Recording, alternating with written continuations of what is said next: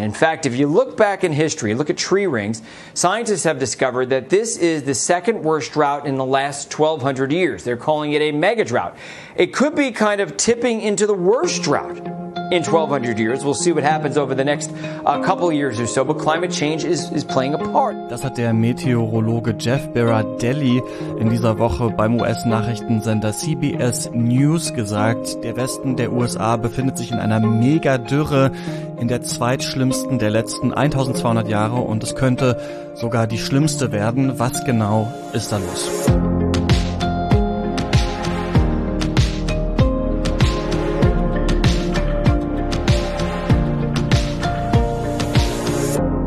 Klima-Update, den Nachrichtenpodcast von Klimareporter. Wir sprechen über das, was die Welt in puncto Klima bewegt. Ich bin Christian Eichler und mache das mit Sandra Kirchner. Hallo. Hallo. Ja, es ist richtig schön warm draußen. Ähm, in Leipzig auf jeden Fall. Ich glaube bei euch in Berlin auch in den letzten Tagen. Mhm. Ich habe das Gefühl, es fällt so ein bisschen was vom Lockdown-Blues von einem ab äh, und auch von so anderen Leuten bei mir im Freundeskreis auf jeden Fall. Aber wir müssen wieder mahnen. Heißere Temperaturen bergen natürlich auch immer äh, Gefahren. Wir haben da hier schon mal drüber gesprochen. Einige davon sind gesundheitlicher Natur. Da ging es letzte Woche drum und heute wollen wir mal über Wasser sprechen, denn das wird in vielen Teilen der Welt immer knapper. Genau, lass uns mal mit den USA anfangen, denn da sprechen ForscherInnen schon von einer Megadürre im Westen. So nennt man halt eine Dürreperiode, die schon seit 20 Jahren andauert. Und das ist eben dort der Fall. Also im Jahr 2000 ist es losgegangen und dieses Jahr könnte das trockenste Jahr der vergangenen 100 Jahre werden. Ja, was bedeutet das genau? Also im kompletten Westen der USA ist Wassernotstand. Besonders schlimm ist es im Südwesten, vor allem äh, in Oregon, Nevada, Arizona, New Mexico, Utah, North Dakota und Kalifornien. Aber auch überall sonst sieht es nicht besonders gut aus und viele Staaten haben halt schon den Katastrophenfall ausgerufen. Ja, und vor allem viele Bäuerinnen und Bauern müssen sich jetzt überlegen, was sie machen. Denn das ist zum Teil wirklich so, dass sie halt zu ihrem Brunnen gehen und da kommt einfach nichts raus, weil in 150 Meter Tiefe einfach kein Wasser mehr da ist, wie es jetzt zum Beispiel in New Mexico der Fall war. Und wenn man jetzt Rinder züchtet, dann sieht das echt schlecht aus, weil das natürlich sehr wasserintensiv ist. Und einige BäuerInnen verkaufen zum Teil schon ihre Rinder, weil sie eben selber kein Heu anbauen und sich dann auch nicht mehr das Heu leisten können. Ja, es gibt unterschiedliche Definitionen, was man exakt unter einer Dürre versteht. Ähm, normalerweise meint man damit eine unnatürlich trockene Wetterphase, die so lange andauert, dass sie Auswirkungen hat auf die Wasserversorgung, auf ähm, den Ackerbau, auf die Viehzucht, die Energieproduktion und anderes. Und wie du schon gesagt hast, wir haben in den USA eben keine Dürre, sondern eine Megadürre. Und auf die Frage, how bad is the drought, ähm, antwortet die New York Times in einem Artikel, it's very bad. Also sowohl was die Härte der Dürre angeht, als auch das riesige Gebiet, das die betrifft. Im Vergleich zu vorherigen Dürren spricht man von der zweitschlimmsten in den vergangenen 1000 oder auch 1200 Jahren. Da gibt es unterschiedliche Zahlen. Ähm, Mal ein paar Beispiele, was da sonst noch so passiert. In New Mexico wurde den Farmern geraten, dieses Jahr nichts anzupflanzen. In North Dakota ähm, muss Wasser und Tierfutter importiert werden, weil das Land so trocken ist. In Kalifornien ist es besonders schlimm. Die äh, Wasserreservoirs tragen da nur halb so viel Wasser, wie eigentlich normal ist für diese Jahreszeit. Und es gab in diesem Jahr in Kalifornien, Arizona und New Mexico schon Waldbrände, die man eigentlich erst äh, im Sommer erwartet. Und die Klimakrise, darum geht's ja hier, ist nach Berechnungen etwa zu ungefähr 50 Prozent schuld an dieser Situation. Ja, also in den USA sieht es echt schlecht aus, aber auch bei uns sollte man sich mal mit dem Thema befassen. Wir befinden uns ja zum Glück nicht in einer Megadürre, aber die letzten drei Jahre waren auch hier schon sehr, sehr trocken. Mhm. Und manche haben sich ja auch privat schon so ein bisschen darüber aufgeregt, weil der Sommer halt einfach nicht kommen wollte. Ähm, man muss aber sagen, für die Böden in Deutschland war das schon ein Segen, denn die konnten sich zum Teil wieder regenerieren. Im Osten oder auch in einigen Gegenden im nördlichen Bayern ist die Lage nämlich noch immer angespannt. Aber sowieso befinden wir uns nicht im sogenannten Wasserstress. Das ist nämlich dann der Fall, wenn mehr als 20 Prozent der verfügbaren Wassermengen verbraucht werden. Lokal kann das natürlich immer noch mal anders aussehen. Letztes Jahr war zum Beispiel im niedersächsischen Lauenau die Wasserversorgung komplett zusammengebrochen und 4000 Menschen saßen damals auf dem Trocknen. Die Feuerwehr musste dann mit Tankfahrzeugen Wasser bringen. Ja, in Mecklenburg-Vorpommern gab es ähm, auch so ein Fall. In Ueckermünde haben die Wasserbetriebe zum Beispiel mal unangekündigt nachts das Wasser abgestellt, weil da die Urlauber in den Verbrauch in die Höhe getrieben hatten.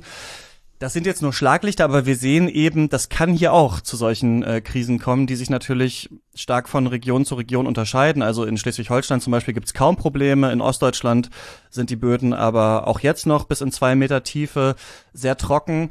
Und auch wenn das jetzt mal so ein bisschen mehr geregnet hat, heißt das natürlich nicht, dass die nächsten Jahre nicht trotzdem wieder extrem trocken werden, denn dafür sorgt natürlich die Klimakrise. Eigentlich ist Deutschland ja ein wasserreiches Land, aber das kann sich schon ändern, denn so trockene Jahre wie 2018 und 2019, das könnte halt in 20 oder 30 Jahren schon die Regel sein. Und darauf sind wir mit unserer Wassernutzung und auch mit unseren Wasserinfrastrukturen gar nicht vorbereitet. Und weil die letzten drei Jahre schon so trocken waren, fragt man sich schon, ja, was tut denn die Regierung da dagegen? Svenja Schulze, die Bundesumweltministerin, hat jetzt endlich, muss man sagen, einen Entwurf für eine nationale Wasserstrategie vorgestellt. Das ist ein lustiger Zeitpunkt, so kurz vor der Wahl, weil eigentlich niemand weiß, was die nächste Regierung damit anfängt. Aber besser spät als nie. Ähm, bisher war die Wassernutzungspraxis in Deutschland ja eher so, Wasser schnell abfließen zu lassen und zurück in den Wasserkreislauf zu überführen. Und der Fokus der neuen Strategie liegt jetzt halt darauf, Wasser länger in der Landschaft zu halten und zu nutzen. Dazu will das Umweltministerium mit den Kommunen Konzepte erarbeiten, wie man äh, Flächen entsiegeln kann und wie Gewässer renaturiert werden können. Das wären dann eben natürliche Rückhalteräume für Wasser und die würden dann in Phasen mit sehr wenig Niederschlag als Speicher fungieren und Schulze will auch Wasser- und Abwasserleitungen modernisieren und an den Klimawandel anpassen. Und dafür will sie drei Milliarden Euro pro Jahr in die Hand nehmen. Und auch die Land- und Forstwirtschaft soll Wasser sparen und Städte sollen wassersensibel werden. Also zum Beispiel Regenwasser besser nutzen und das einfach nicht mehr ableiten, was ja auch die Leitungsnetze bei Starkregen immer wieder überfordert. Und bei Wasserknappheit soll es Regeln geben, wer wann wo Vorrang hat. Also Wassernutzungshierarchie heißt das. Und da steht halt der individuelle Bedarf nach Trinkwasser ganz oben auf der Liste. Ähm, und dann ha haben wir eigentlich noch ein weiteres Problem. Die deutschen Gewässer sind in keinem guten Zustand. Viele Gewässer sind verschmutzt und auch das Grundwasser ist mit Nitraten und mit Düngemitteln aus der Landwirtschaft belastet. Ja, und da drängt auch die Zeit, ähm, nicht nur, weil wir natürlich alle auch Lust auf sauberes Wasser haben, sondern weil die EU da auch Druck macht. Bis ähm, spätestens 2027 sollen alle Gewässer in einem guten ökologischen Zustand sein. Das besagt die Wasserrahmenrichtlinie der EU. Ja, und das ist in Deutschland halt nicht der Fall. Aber um das ähm, zu schaffen und auch die Widerstandsfähigkeit gegen die Klimakrise zu erhöhen, plant Schulze ähm, da ein Aktionsprogramm.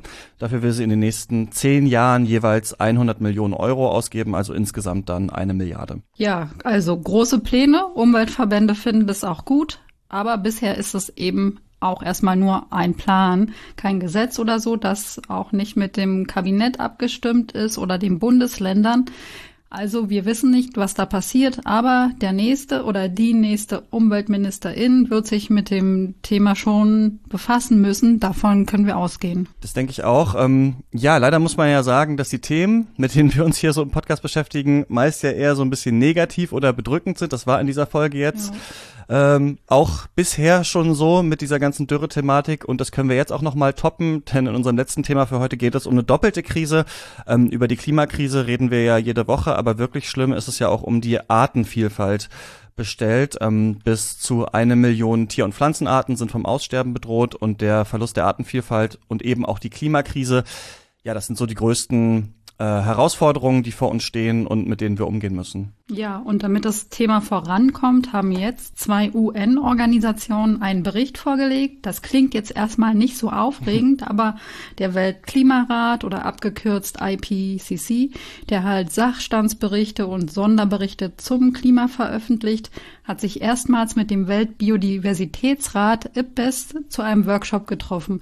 Das sind quasi zwei UN-Gremien, die als zwischenstaatlicher Ausschuss organisiert sind und als der Biodiversitätsrat 2012 von den Vereinten Nationen ins Leben gerufen wurde, hat man sich quasi am IPCC, also dem Weltklimarat, orientiert. Den gibt es nämlich schon etwas länger. Und das Neue ist jetzt eben, dass sich diese beiden erstmals getroffen haben, um über die Klima- und die Biodiversitätskrise zu reden.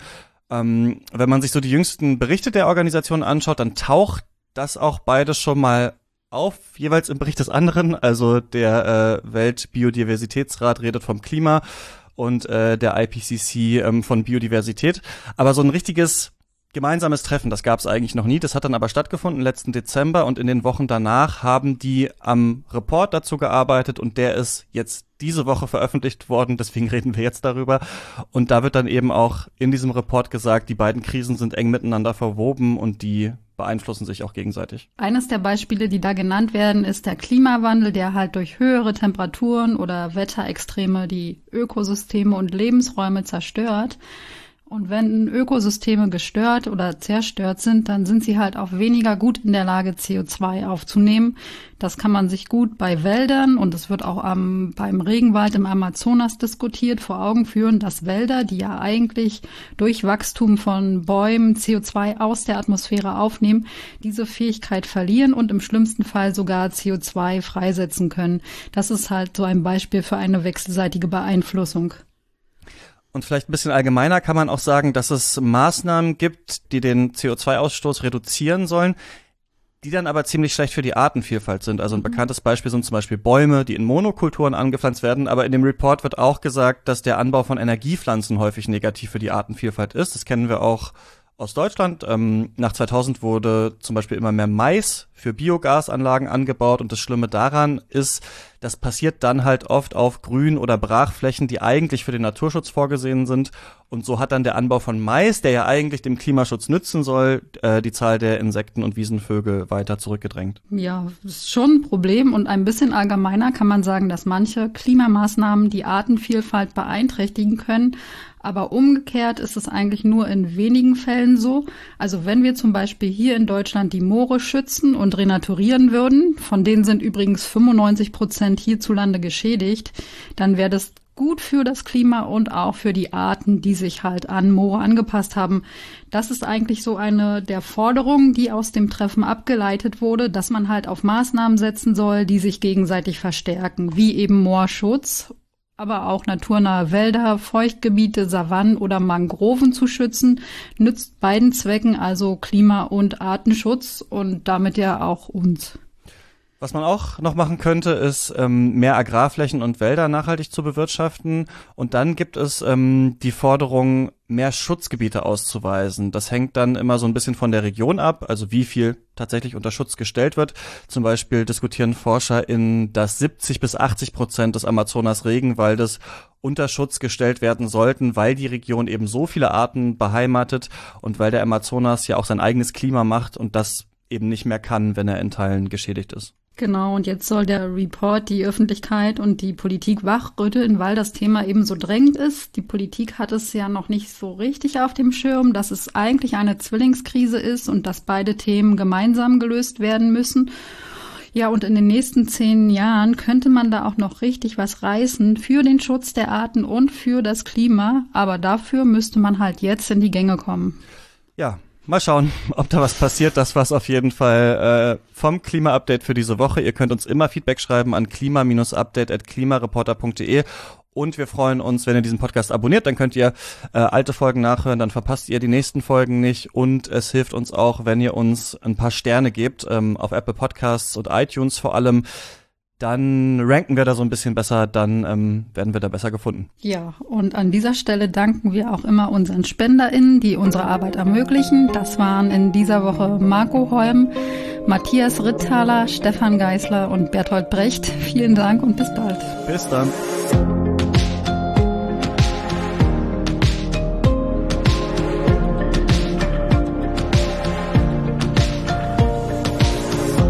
Klima-Update ist ein Projekt des Klimawissen e.V. Produziert wird der Podcast von mir, Christian Eichler. Moderiert auch von mir und in dieser Woche Sandra Kirchner. Dieses Projekt wird erst durch eure Spenden möglich. Wenn ihr euch vorstellen könntet, uns finanziell zu unterstützen, dann klickt gerne auf den Spendenlink in der Podcast-Beschreibung.